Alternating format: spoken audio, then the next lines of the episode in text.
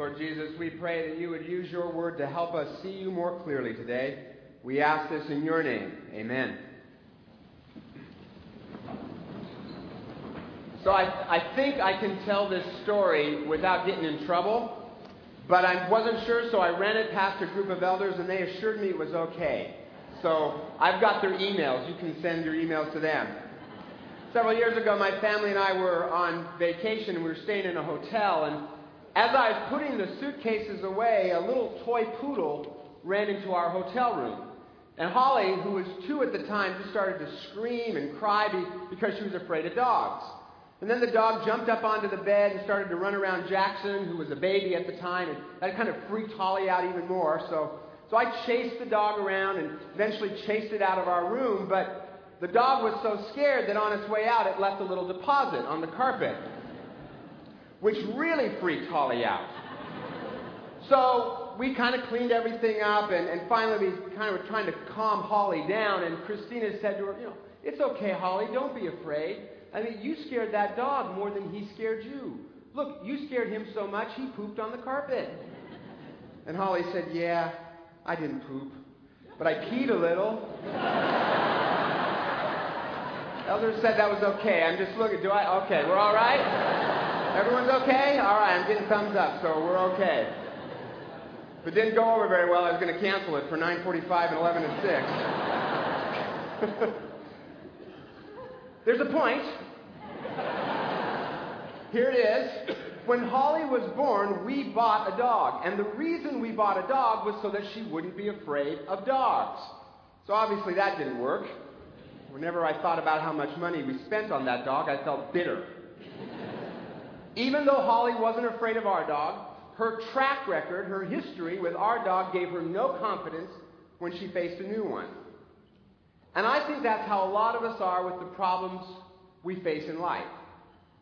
In spite of the fact that God has come through for us in the past, whether we know it or not, in spite of what He's done for us in the past, when we face a new problem, we doubt that He's there. We're doing a sermon series called Dinners with Jesus about those significant moments in Jesus' ministry that happen around meals. And today we read about two meals. One where Jesus feeds 4,000 people with just a little bit of bread, and we, we talked about that two weeks ago. And then right after that, there's another meal where Jesus and his disciples get in the boat, and the disciples start to worry that they only brought one loaf of bread for 13 people, even though they just saw Jesus feed 4,000 people with only seven loaves of bread. You know, one of the reasons I believe that the stories in the Bible really happen is because the disciples who wrote them always come off looking like they're just a few screws short of a hardware store, right? I mean, if they were making this thing up, don't you think they would have cleaned up their image a bit?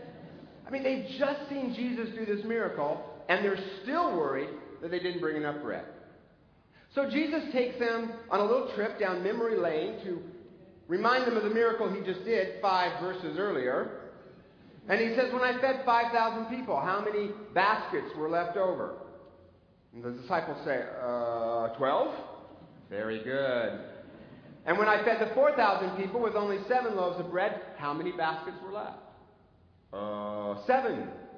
Very good. And then Jesus says, Do you get it? And shockingly, they don't answer the question. Mean, you would think that after having seen Jesus feed 9,000 people with only 12 loaves of bread, that they'd have confidence that Jesus could handle their little picnic. But they don't. They just don't get it. But then again, neither do we. Do we? In spite of the times when money's been tight and we've seen God come through for us again and again, we still worry each new time we have a money problem. In spite of the times that we face a problem at work, and God has always been faithful to help us with that problem, we still worry when we face a new problem and wonder, where's God? Even when things don't turn out the way we would want, God, even there, still meets us. I've had so many of you say to talk to me about having lost a child or dealing with a, a difficult illness. And you've told me how difficult and painful those things are, but that God was never more real to you than in those times. And you were absolutely sure that He was there. We see God come through for us again and again, but we still worry with each new challenge we face. Do you do that? You ever do that? In spite of the history, you worry each new time. I do it all the time. I mean, a very frequent occurrence for me is I'll be writing a sermon and I, I don't really have any ideas and I'm staring at a blank computer screen and I, I start to get this mild sense of panic that, that I don't have anything to say. I'm out of sermons. So I usually go to my wife and dump some stress on her. I, I don't have anything to say. She doesn't even look at me anymore. Doesn't even roll her eyes. She just kind of jokes with me to kind of lighten me up, and she says, Oh, you always say that. But you always end up having something to say. Sometimes it isn't any good, but you always have something. Cheers me right up. In spite of God helping me, have, I, I still doubt every time I face a new problem. I think, oh yeah, sure, that was then, but now, now's different. Not going to help now. Or I'm like the disciples and I see God helping other people, but I think he, He's not going to help me. Or I'm not really sure it was God. Sometimes I go, well, maybe that was just my own hard work. Or I explain away the things He's done. I've told you before about a man I know of who was miraculously cured of cancer. And for a while, doctors couldn't explain it. And, and for a while, everyone in his church said, wow, God healed Fred. And then a few months later, people started to say, remember when we thought Fred had cancer? We forget about the ways God has helped us in the past. We are a yeah, God, but what have you done for me lately kind of people, aren't we? And the result is we worry that God won't be there each time we face a new challenge. That's what these disciples discover in their little meal with Jesus. But look at what happens after the meal. Look at what happens after the little picnic in the boat with Jesus. Never read the text without also reading the context.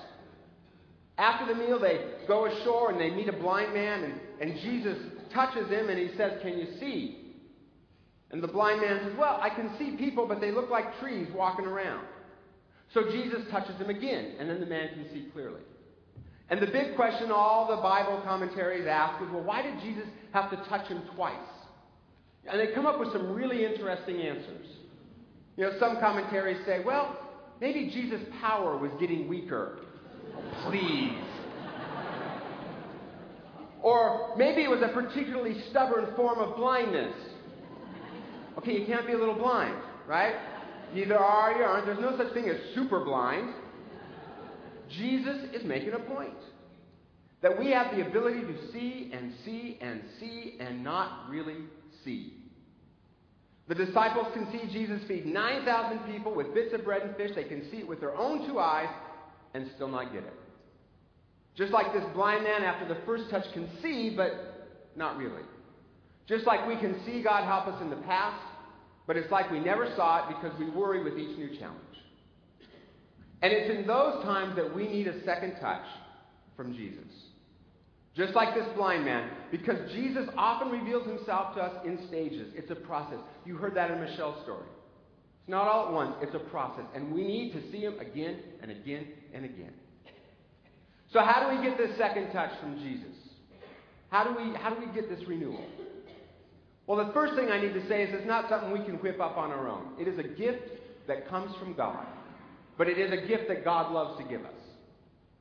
And I think that there are a couple of things that we can do to open ourselves up to receive a second touch. And the first is this it's the same thing I always say Bible, prayer, and the Holy Spirit. The Bible reminds us of who God is, and that builds our faith. In prayer, we can ask God for a second touch and hear His voice talking to us. And His Holy Spirit lives inside of us and gives us those thoughts that come from God that give us courage or remind us of God's faithfulness in the past. Bible, prayer, and the Holy Spirit. Another way we can get a second touch is through community. In this story, it's interesting. The blind man is brought to Jesus by his friends. It's his community that helps him see. And this is one of the reasons we keep inviting you to be part of small groups. So that you can have some Christian community around you, so that when you start to doubt your faith, they can remind you of the reasons to believe. Or when God seems absent and far away, they can remind you of when God's been there in the past. We need a community around us to be Jesus with skin on to help us when we need it. A while back, I got an email from a choir member, and, and this is what she says. She wrote, Because of an illness, I'm in pain every hour of every day. There are days when I'm so tired by just getting through the things I need to do as a wife, mother, and teacher that I don't have energy left to drive 25 miles to choir rehearsal or get up early to sing on Sunday mornings. But when I get here and see the smiling faces of my fellow choir geeks, her words, not mine, and, and not you guys, right? You, are cool. So, I'm getting myself into something I can't get out of. She says, each time I see them, I know why I do it. Once we start singing and laughing and joking with each other, the tiredness goes away and the pain is forgotten, even if just for a bit. The feeling of being in a group of believers singing our praises to God in the way that we have been created to worship Him is a feeling that only those of us who do it can truly understand. And I get to do it with a group of people that I love as a family, warts and all. I am a truly blessed person. Even though this woman is in pain every day of her life, she gets second and third and fourth touches from Jesus from worship, Bible, prayer, Scripture, but also through her fellow choir geeks, her community. Helps her see Jesus again and again. A third way that we can receive a second touch is to remember what Jesus has done for us in the past.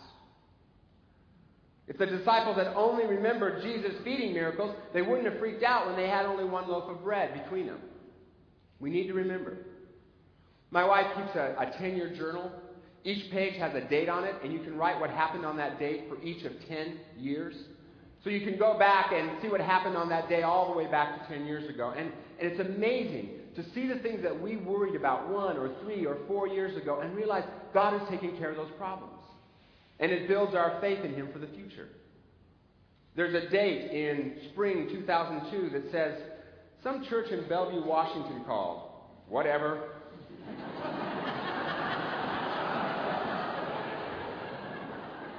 Then the entry goes on to talk about some problem I was having in my ministry in California. Same date, one year later, problem solved because I was here. right? No. No problem is permanent. God always does something good with the troubles we face, and when we remember what God has done, it gives us confidence for the future. I think remembering should be a sacrament. Bible prayer and the Holy Spirit, community, remember what God has done, and finally, to open ourselves up to a second touch, we need to gain a more mature view of Jesus. Ask Him for a more mature view of who He is. In this story, the religious leaders say to Jesus, Give us a sign. Prove to us you are who you are. And you can kind of see Jesus saying, Give you a sign? You mean other than raising people from the dead, walking on water, and making the blind see, give you a sign? They don't need a sign. What they really want is a God who will do everything they want him to do when they want him to do it. They want a vending machine. But Jesus is not our cosmic vending machine. He's our Savior and our Lord, and He wants a relationship with us. And if all we're looking at is the stuff He can give us, we're not really seeing Him. We're not having a relationship with Him. We don't really know Him. Whenever my wife's mother visits, she always comes laden with strange gifts yogurt and cans of prunes. I do not know why. Guess she thinks we can't get prunes in Bellevue. But she really pulls out the stops for our kids. She just lavishes them with gifts, you know, Pokemons and Nintendos and things that make noise. She's very generous that way. Problem is, we've noticed that our kids are starting to see her as the gift giver. But we want them to know her as grandma. So we've said to her, could you just tone it down a bit on the, on the gifts? And so far, it's had no effect. But if all we look to Jesus for is what he can give us, we're not in a relationship with him. We won't see him. We need a more mature view of him. When I was in college, I had a really hard relationship with a, a woman that I was dating, and I kept asking, why doesn't God make this relationship work out? And my pastor at the time said, Scott, you need to learn that God doesn't want to make you happy. He wants to make you whole and holy and I thought, but I want to be happy. and then I realized that actually whole is better than happy. Happy is about whether or not I like my circumstances. Whole means the ability to find joy no matter what's going on. And as long as I was expecting God to be my Mr. Fix It, I couldn't see what He was doing in my life because I was looking for the wrong things. But once I had a more mature view of God, a God who doesn't cause my pain but uses it to mold me into the man he wants me to be, I could recognize what he was doing in my life and I could see it again. It was a very good lesson. And that relationship, it, it, it never did work out, never got exactly what I wanted, but later I was grateful for that. Realized I dodged a bullet because it was a terrible relationship. So I learned a lot out of that. And looking back, I've noticed that everything I've ever learned about life, I've learned at the hands of some woman, and I, I don't know why that is, but.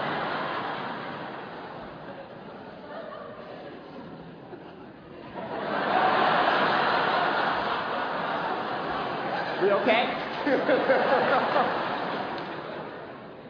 My first image of Jesus was blurry, just a vending machine. My second image of Jesus was more mature. And once I had that understanding of him, I could recognize him. When I saw him, I could see what he was doing in my life. Bible prayer and the Holy Spirit, community. Remember God's faithfulness. Seek a more mature view of Jesus.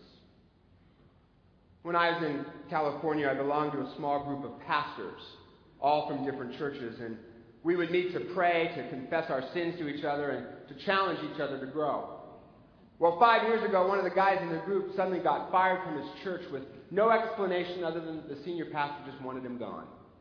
And he'd also gone through a really tough breakup with a woman that he'd been dating for a long time. And, and when he lost his job, many of his friends from the church just broke off all contact with him. He was in a lot of pain, and his question then was, Where is God? Where is God? I don't see him. Why isn't God helping? And he said, You know, Jesus used to be so real to me. And as a pastor, I, I would always tell other people about him. But, but now I feel like I was just giving trite, cliche answers to people who were in deep pain. Well, when he got done telling his story, it didn't feel right to say anything. And, and we really didn't even know how to pray for him. So instead, we, we put him in the center of the room and we put our hands on his shoulders and we were silent for about 30 minutes. And then finally, someone said, Amen. It was a very moving experience for me. If God seemed silent to him, then we were going to sit in the silence with him. When we got done, he had tears in his eyes, and you know, so all of us sort of wanting a quick fix. We're like, "Did you see God? Huh? huh? and he said, "No." But maybe I got a glimpse of him in a community of men who were willing to sit in silence. He needed a second touch.